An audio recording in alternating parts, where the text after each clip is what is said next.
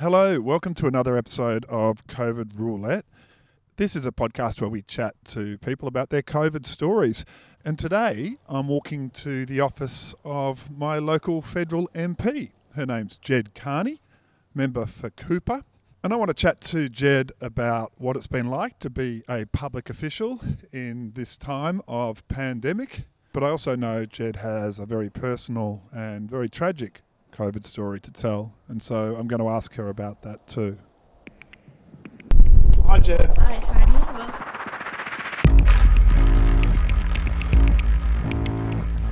COVID Roulette. Stories from the pandemic.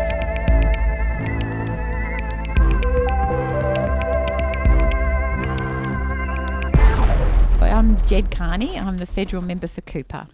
And Ged, you've got a, a personal tragedy that occurred as a result of COVID. I do, and it was in the very first round of um, the outbreak. My father in law was an elderly man. I think he was 81 or 82. And we were just learning about COVID, and he decided to take great care. Kind of stocked up the pantry and had intended for his and he and his wife to stay home and not expose themselves to the virus. And I remember the last time I saw him, partner and I were kind of teasing him a bit about this, you know, saying, oh, Mike, you know, it's not going to be that bad. Little did we know at that stage that unfortunately he would contract COVID through one of the few outings that he allowed himself, which was to go to the chemist and get his pills. He became very ill very quickly and tragically died within a week of contracting the virus. And where was this? This was in Canberra. We live in Melbourne. We weren't close to him. His wife and his daughter, you know, at that early stage, they allowed in full PPE for him to sit with him on his last few hours. But otherwise, he wasn't able to have visitors and things like that. The really tragic thing, apart from losing our beloved Mike, and he was a very active, amazingly engaged older person.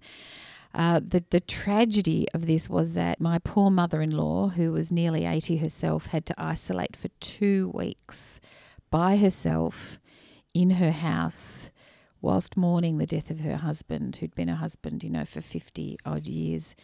And that was, that was heartbreaking, heartbreaking. Uh, we weren't allowed to go into the house. Family members would go to the window, you know, talk to her through the window, leave food on the doorstep. But just imagine that. You can't imagine that, can you? You've lost your husband and there's no one there to give you a kiss or a hug or get drunk with, you know, have yeah. a glass of wine with, or just to celebrate his life and, and try to mourn in a normal way that we do in our culture. It was awful. It was very painful for her and for all of us. Mm. And you said this was right at the start of the pandemic. When actually was it?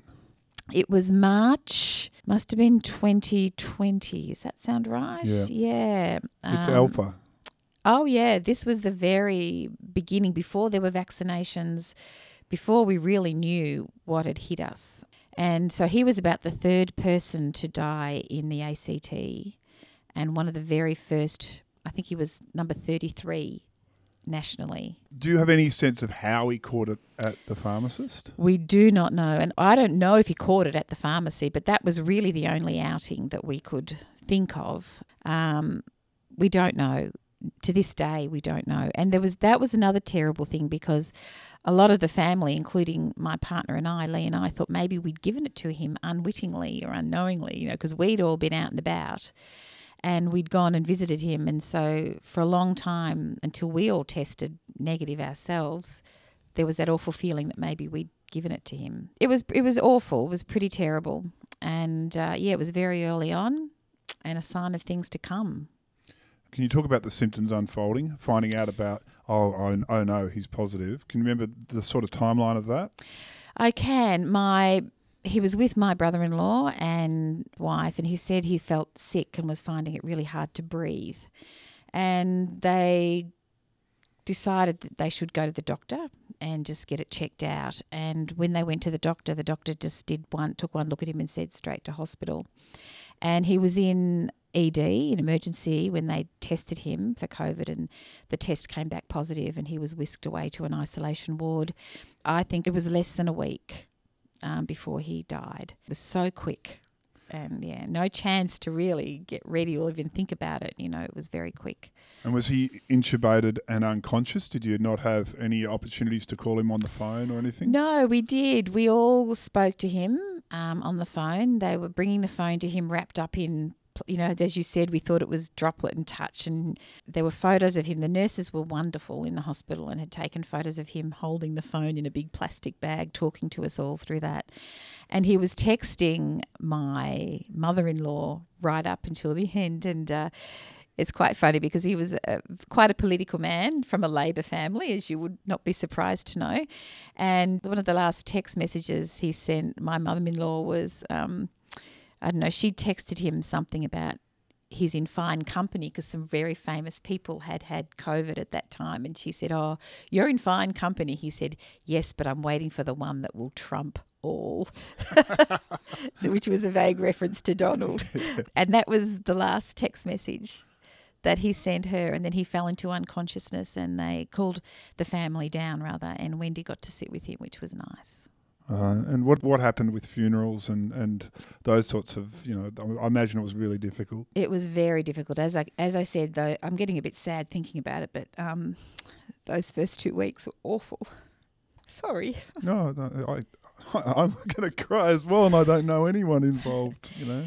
Uh, they were terrible because, you know, as I said, we couldn't go see Wendy, and um, the poor darling, she would ring and cry and cry. It was awful and uh, just having to sit and look at her through a window, being so upset.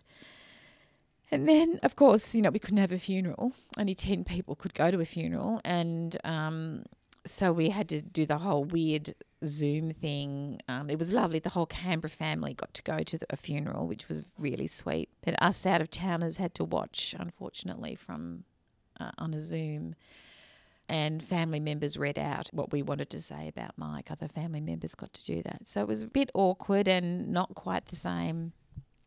We, of course, have since all gathered and had various family times together to remember Mike, but that was really hard too. So, yeah. And Ged, how did this inform your attitudes? It must have been a huge pressure that descended on public officials of all stripes and all levels with a pandemic going on. How did this personal experience affect your job?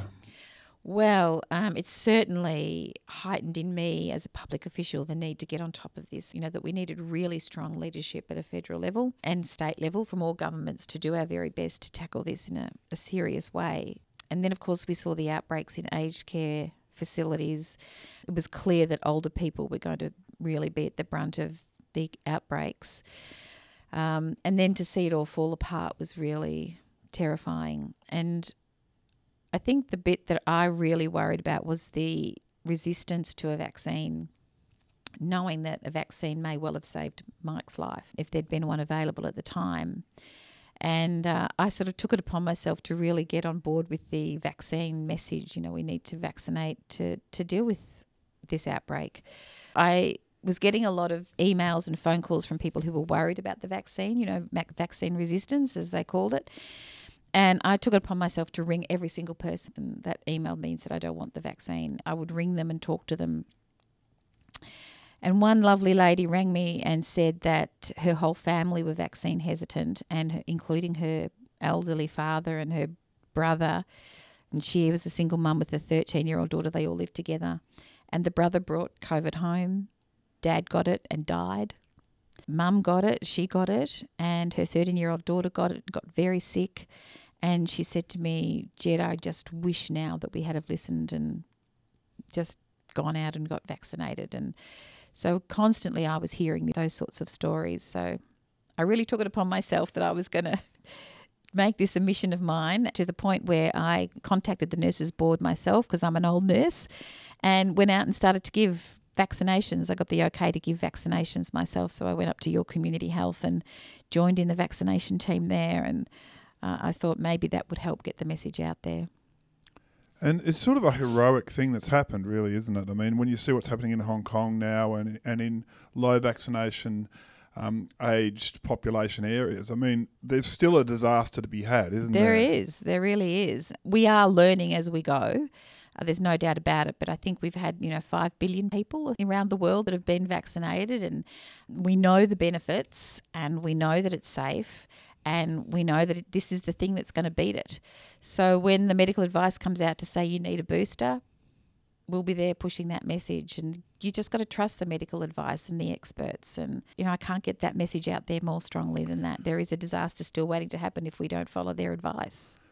And, and as much as it's been an incredible effort, our areas, I've always been interested to think, oh, it seems like we're low. We've got low vaccination rates. Can, can you explain the demographics of your electorate as to why there may have been some hesitancy out there? Well, uh, there is certainly some hesitancy to begin with among some migrant groups. I think we didn't do enough at the beginning to properly explain how important the vaccines were, the safety around them, how you go about getting them, um, how the virus was passed on. We've learned now that we need to do that, but I think that that was one of the areas that we didn't get quite right is going really deep down into those communities and making sure that everybody understood the messages and working with communities rather than imposing from above. I think that that's an important part. Do you think if you've come from a background where the government's told you Oh, what yes. to do and it's been civil war and things like that, is, Look, that's a really interesting thing because um, with the latest round of protests and anti mandate issues, I think people are telling me it's not so much the vaccine yet, it's the mandate issue, you know. I think you're right. I think it's often from countries where there have been authoritarian regimes and it might frighten people that these things are being mandated, you know. So you've got to really explain the health imperative and why we're doing this and how it is a protective measure and that it's not punitive. And I think that's a really important part of it. does this sort of broadside you? Do you think uh, it's amazing to be a politician in this time? You know, I, I was having dinner with um, some of my relatives from Canberra actually uh, last night. The the kids are you know 12 and and sort of 10 age, and I said to the kids, you know what? When you're my age. You'll be telling people I was alive during the pandemic. I was there. You'll be telling stories about it and how you had to stay home from school and, and all those sorts of things because this really is a moment in history, absolutely, one that we don't want to see again. And I think the lessons we learned from this pandemic, they need to be documented, they need to be recorded, and we need to know how to do it right. Well, we're doing that a little oral history Mm-hmm. I of, love it. of our local and your local electorate, um, the stories of the people in it. So thank you so much for being a part of it, Ged, It's a very great pleasure. Thank you for asking me. and good luck. Thanks. And that's it for another episode of COVID Roulette. A big thank you to Ged Kearney, federal member for Cooper. Thanks for sharing such a personal and emotional story. I'm Tony Wilson. COVID Roulette is an Alphington Community Centre project and it has been funded through the Victorian Government's Local Community Access Grants Program. It's conceived and produced by myself and Leanne Coughlin. Our musical theme is from David Bridie. Our artwork from Lee Arkapaw. There are more episodes coming, and if you think you've got a great COVID story, get in touch. We'll leave a link in the show notes. And remember that if you are facing this beast, give yourself the best odds. Make sure you go in vaccinated.